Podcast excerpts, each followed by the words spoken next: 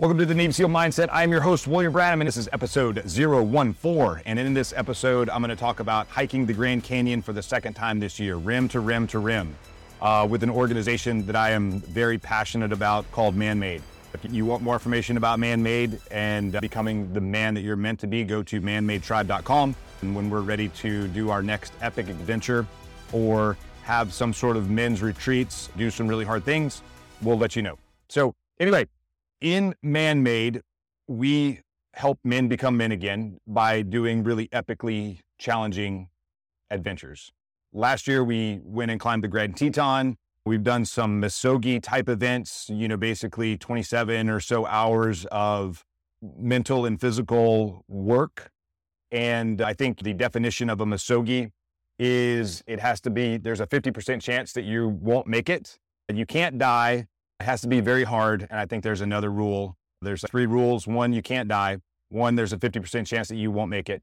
And some other rule I can't remember. But anyway, the Grand Canyon rim to rim to rim is a lot of people's bucket lists. And I only know that because I've spoken to a lot of people since I've done it the first and second time. And people are like, oh, that's on my bucket list. I'm like, well, just go do it. And maybe we'll go do it again. After twice, I feel like I don't need to do it again, but I will if I have enough people and I have the right people to do it, especially with ManMade, because there's just tremendous, amazingly great dudes over there. It's a great community, and I encourage you, if you're a man, to go sign up, or if you are not a man and you have a man in your life that needs a tribe, a group of men that are going to hold him to a higher standard, I'd maybe encourage them to go over there. For those of you who are watching this on video, you will notice that I am not in my normal setting. I'm on the road. I've been on the road probably 6 of the last 8 weeks. I'm actually looking to do a podcast later today with a friend of mine from the project, and maybe tomorrow with Rob O'Neill, the guy who did kill Bin Laden. I like to call Rob the second best shooter in the SEAL teams. I, of course, am the best. So I cannot let him be number one because he got to kill Bin Laden. Anyway. Rim to rim to rim. The first time I did it, I'm going to tell you that was top 5 hardest things I've ever done in my life, to include SEAL training. I have a lot of lessons learned from that, and some of those bleed right into doing it the second time. I will tell you the second time was less hard than the first time. I will not say it was easier, because it was still very hard and it still kicked my butt, but it was less hard the second time, and I'll go over kind of some of why that was. Okay, the first lesson learned from doing the Grand Canyon rim to rim to rim was experience. You can't buy it. It was less hard the second time because I had already been in the canyon. I'd already done it. The first time we climbed the Grand Canyon, or tried to hike the Grand Canyon rim to rim to rim, we did not make it to the north rim because there was 8 feet of snow on the north rim, and it took us approximately an hour to go, almost a quarter mile. And so we were still about a mile, now that I've done it the second time, about a mile and a half short. So there's no way we would have ever made it to the top. We also saved a kid's life.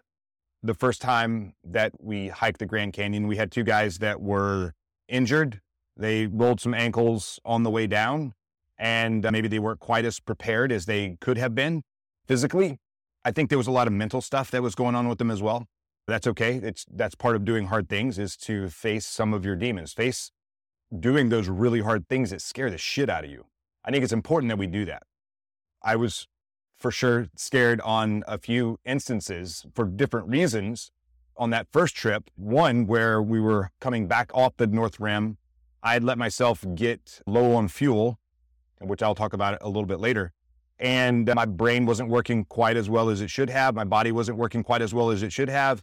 And thank the Lord, I was hanging on to kind of the wall over this very small path, that as I put almost my full weight on the path, it fell out from under my feet, which would have had me fall a good ways down the mountain, or down the into the canyon, where I shouldn't be.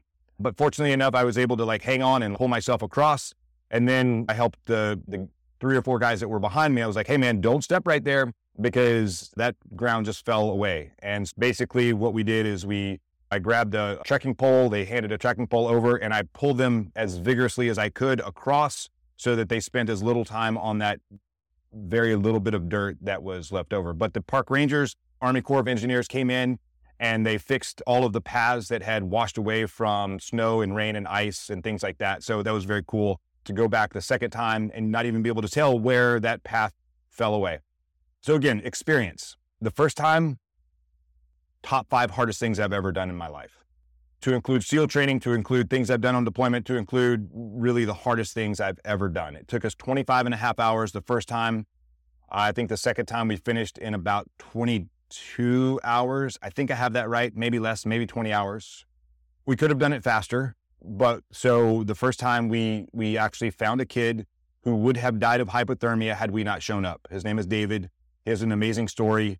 He went to hike the Grand Canyon rim to rim to rim. He has no men in his life. He doesn't know how to be a man. And just happened that 13 dudes from an organization called ManMade showed up and found him in his underwear, soaking wet at 6 o'clock in the morning, one spring morning in March where it was snowing. We had to use crampons to get down into the Grand Canyon. It was about 40 degrees down in the Grand Canyon, much warmer than higher elevation. And about 40-mile-per-hour winds. That was like, it took me a long time to warm up. Once we got to that spot and we're all huddled underneath this bathroom out of the wind as best we can and just fueling up. And we found this kid who'd been there for probably at least 6 hours. He had left a message on his phone. There's no service down in the Grand Canyon. He'd left a message on his phone to his family saying goodbye. He for sure thought he was going to die. And had we not shown up, he would have. But we got there. We wrapped him up in space blankets. We made some hot food for him, some hot chocolate. We called the Rangers. They gave us the code to get into the Ranger station that was there that is not occupied during the winter months, and left our 2 guys that needed, they weren't going to make it to the North Rim and back down another 12 miles on their legs and then be able to hike back out of the Grand Canyon. So we left those 2 guys with David so they could warm up, they could heal up, they could rest up. And then when we got back down from the North Rim, we could hike our way back out. So the first time, we never made it to the North Rim. But the second time we did, and I will say that it was significantly less hard. Number one, we picked different times. We had better weather conditions. And I say experience, you can't buy it, but you can rent it. And we rented a guide. We had the same guide the first time as we did the second time. He's probably done the Grand Canyon rim to rim to rim 16 times, I think. Twice with us and twice a week prior to us doing it. So he would go and do it on his own just to check out the trails, make sure everything was good to go, make sure water was running in the proper water stations, make sure the trails are good to go, look how many people are on the trail.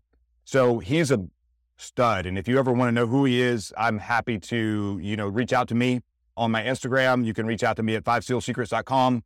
Fill that out and reply to those emails. You can reach out to me at nakedwarriorrecovery.com and I'll be more than happy to, I think it's Bucket List Adventures. Happy to put you in contact with him if you ever want to do the Grand Canyon and want a guide. He's not cheap, but he is very, very good. So you can rent experience, but you can't buy experience. It has to be earned. I used to have a guy in the SEAL teams, a guy that worked for me. His name is Josh. I won't say his last name because I think he's out, but I'm not 100% sure. Josh was an awesome operator. His dad, or his stepdad, was a SEAL. He came in as a legacy SEAL. He was a fantastic operator, strong, smart, fast. He had good tactical knowledge. He had good strategic knowledge. He was one of the best guys I had, especially when I was a platoon chief. I would say that Josh knew more about being a SEAL than I did. And I was 2 pay grades ahead of him, but he just got it. And I learned a lot from him. But I had that sort of positional authority, and I learned a lot of stuff about leadership by leading Josh.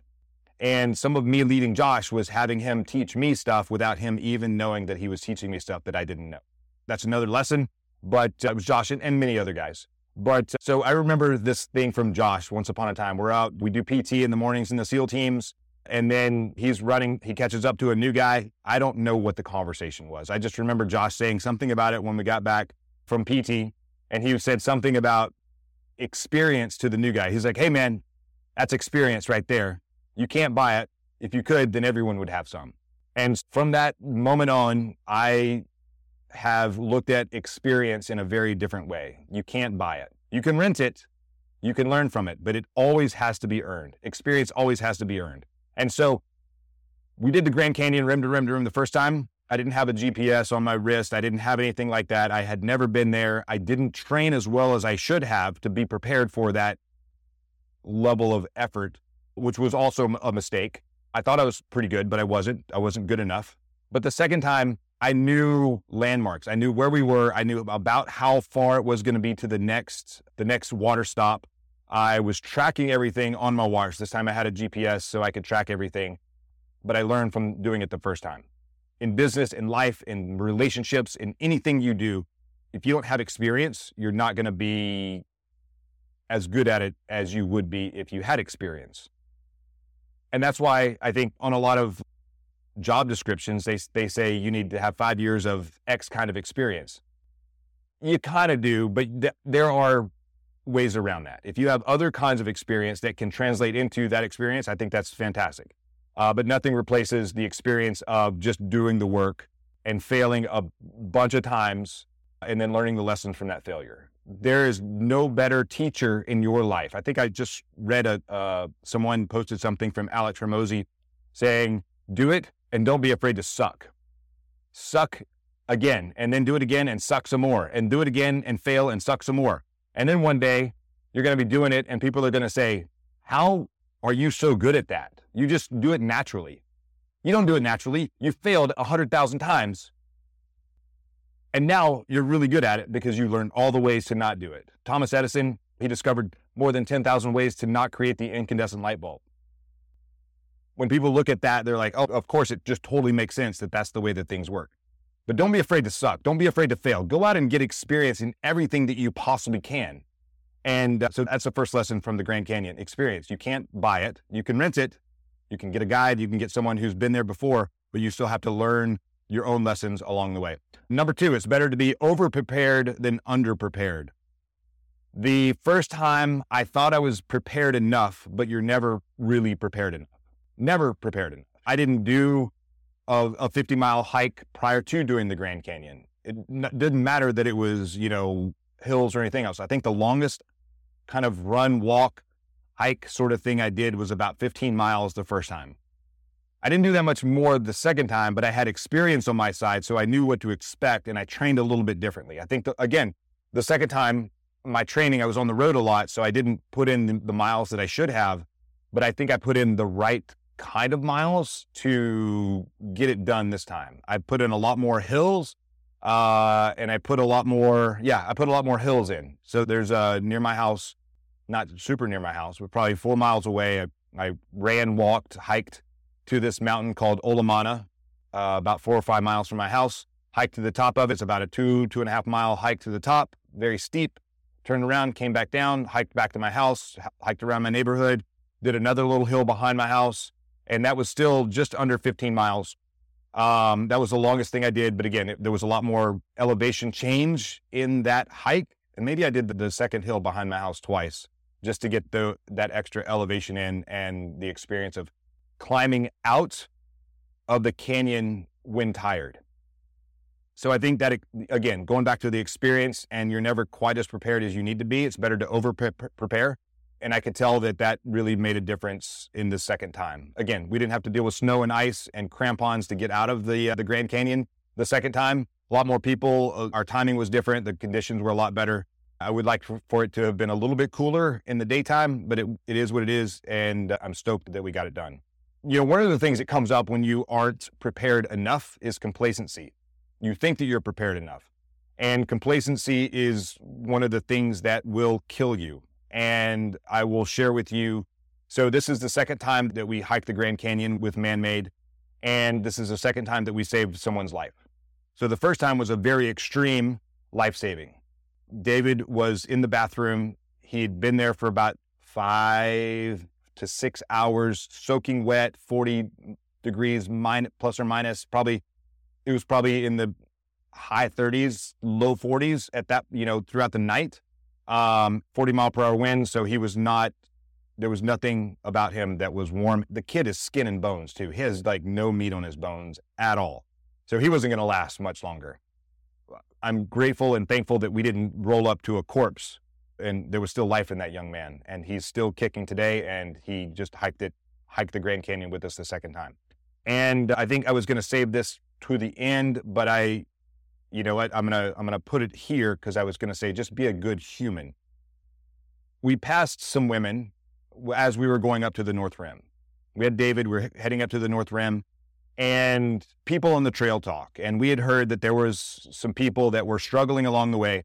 And so we're always looking to help people that are out on the trail. Maybe they need food, maybe they need some medicine and things like that.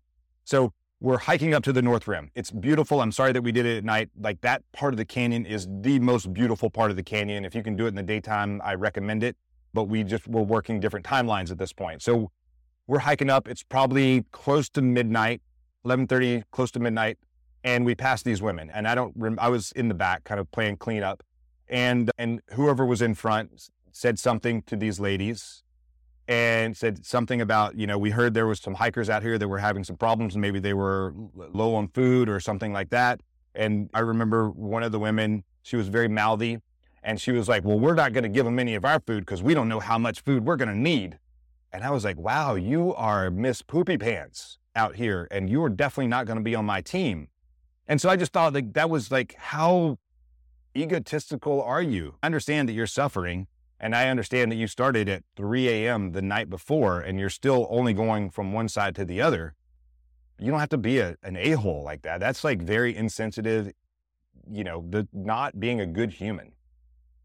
And so we hiked to we made it up to the North Rim. It was cold up there.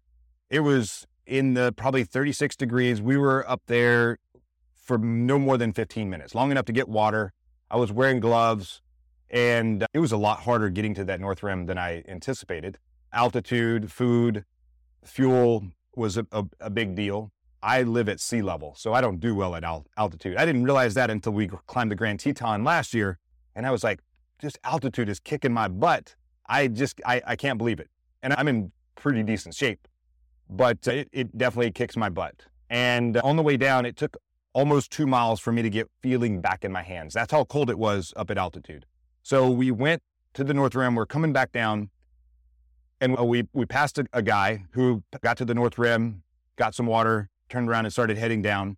He left the North Rim before we did. We caught up to him. He was sitting down. He's like, yeah, my legs hurt. So he's like, hey man, do you need some ibuprofen or Tylenol or anything? He's like, that would be great. So we gave him some Tylenol and ibuprofen, and then we kept going down the mountain, and then we passed those women again. Now, we had just hiked about 10 miles.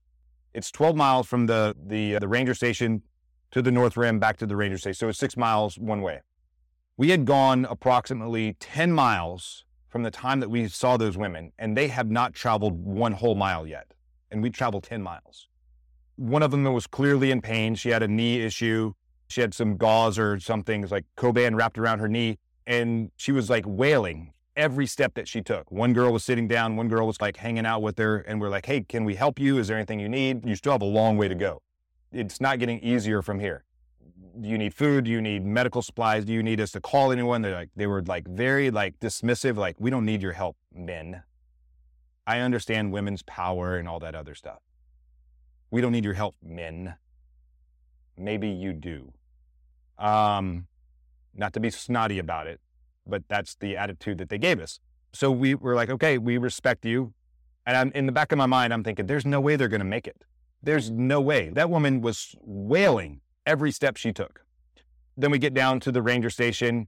David is struggling a little bit. I know he's got some psychological stuff because he was going to die in that spot, in that bathroom, had we not shown up. He'd already accepted death. He made a video for his family saying goodbye.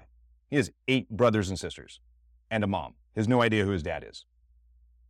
David, he's got some stomach cramps. He's got a bunch of stuff, and I'm waiting to talk to him about some things I want to talk to him about. And then the guy that we passed, that we gave the Tylenol to, shows up. And I was like, hey man, how did you help those women did you pass them? Did you help them? He was like, yeah. I offered them food. I offered them some of the medicine that you gave me. I offered them to haul the rangers when I got back to the camping site that I'm staying at. And they were very adamant that they did not want anyone to call the rangers. They were adamant, do not call the rangers on us. And I don't know what the deal was. Maybe they just didn't want help.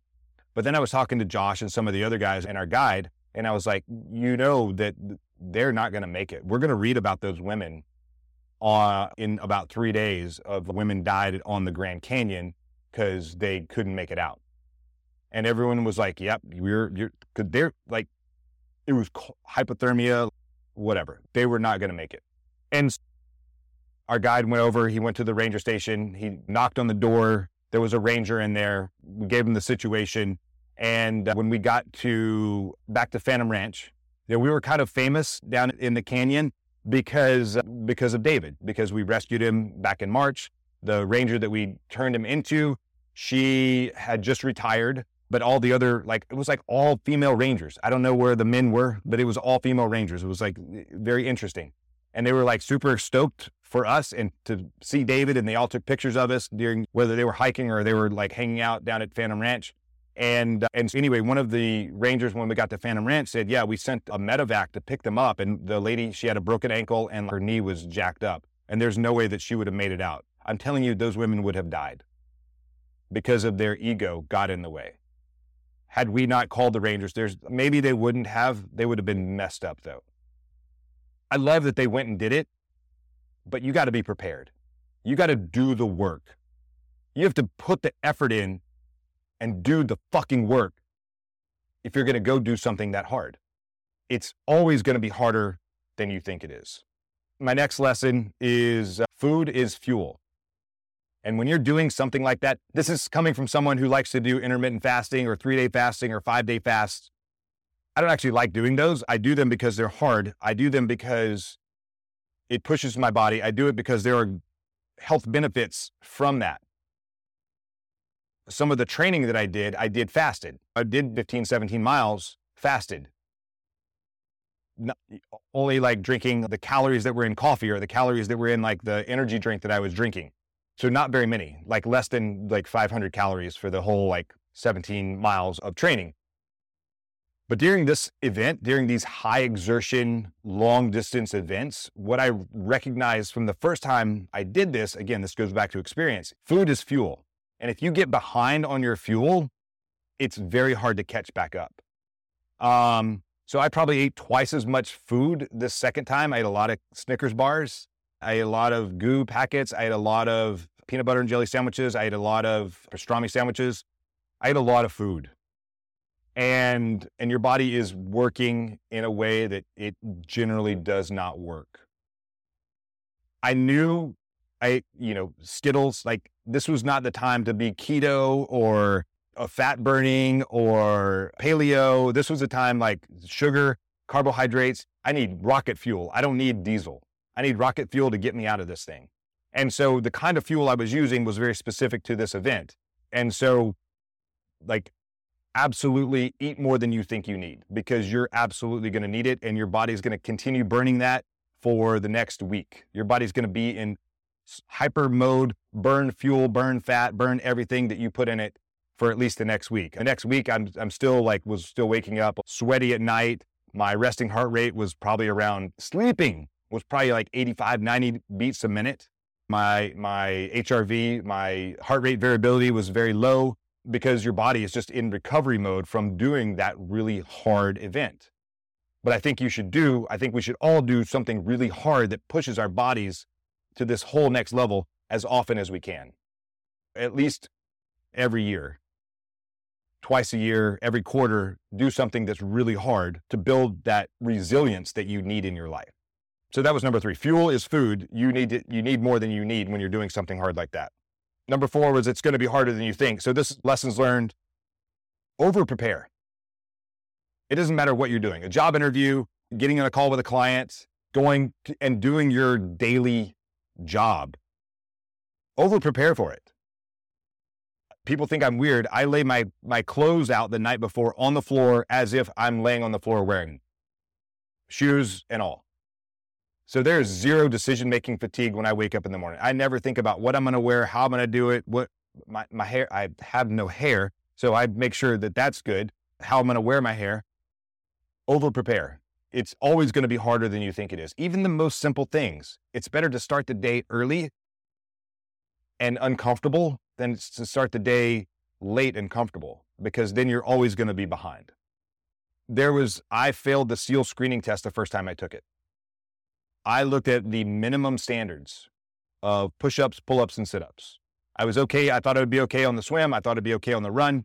The push-ups were, let's say you do a 500-yard swim, 52 push-ups, 60 sit-ups, 7 pull-ups, and a 1.5-mile run. I did the swim. I changed in my pants and my boondockers, and then I did the push-ups. Well, I was preparing for 52 push-ups. That's all I was planning on doing. And because I prepared for the lowest standard, I didn't even make the lowest standard. I think I pushed out 37 push-ups and had to stop because I couldn't push out anymore. It's always going to be harder than you think it is. So when you see a standard, consider that to be the minimum standard, and you should be trying to destroy whatever the real standard is in everything you do. Grand Canyon, going to be harder than you think it is. SEAL training, harder than you think it is. Getting a degree, harder than you think it is. Doing a TED Talk, harder than you think it is. Everything is going to be harder than you think it is. So over-prepare. And I think my last lesson, again, that was be a good human. I already talked about this a little bit. These women did not want us to help, even when people suck. And they for sure suck. They were bad attitude. And I understand they were bad attitude. They were tired. They didn't want to be there anymore. They wanted to be done with it. But they were there, and they had to just deal with what they were handed. They did not prepare. But we helped them anyway. Even though they said, don't help us, we helped them anyway. We called the Rangers. I'm sure they were mad when the medevac flew in and got them out. I'm sure they were pissed off, but I'm sure they were relieved, or at least one of them was relieved when they realized that the one girl had a broken ankle and like her knee was completely ripped out of whatever. So anyway, the 5 lessons from doing the Grand Canyon rim to rim to rim experience. You can't buy it. You got to earn it. You can rent it, but you still got to earn it. It's better to over-prepare than under-prepare. Food is fuel. It's always going to be harder than you think it is, and always be a good human.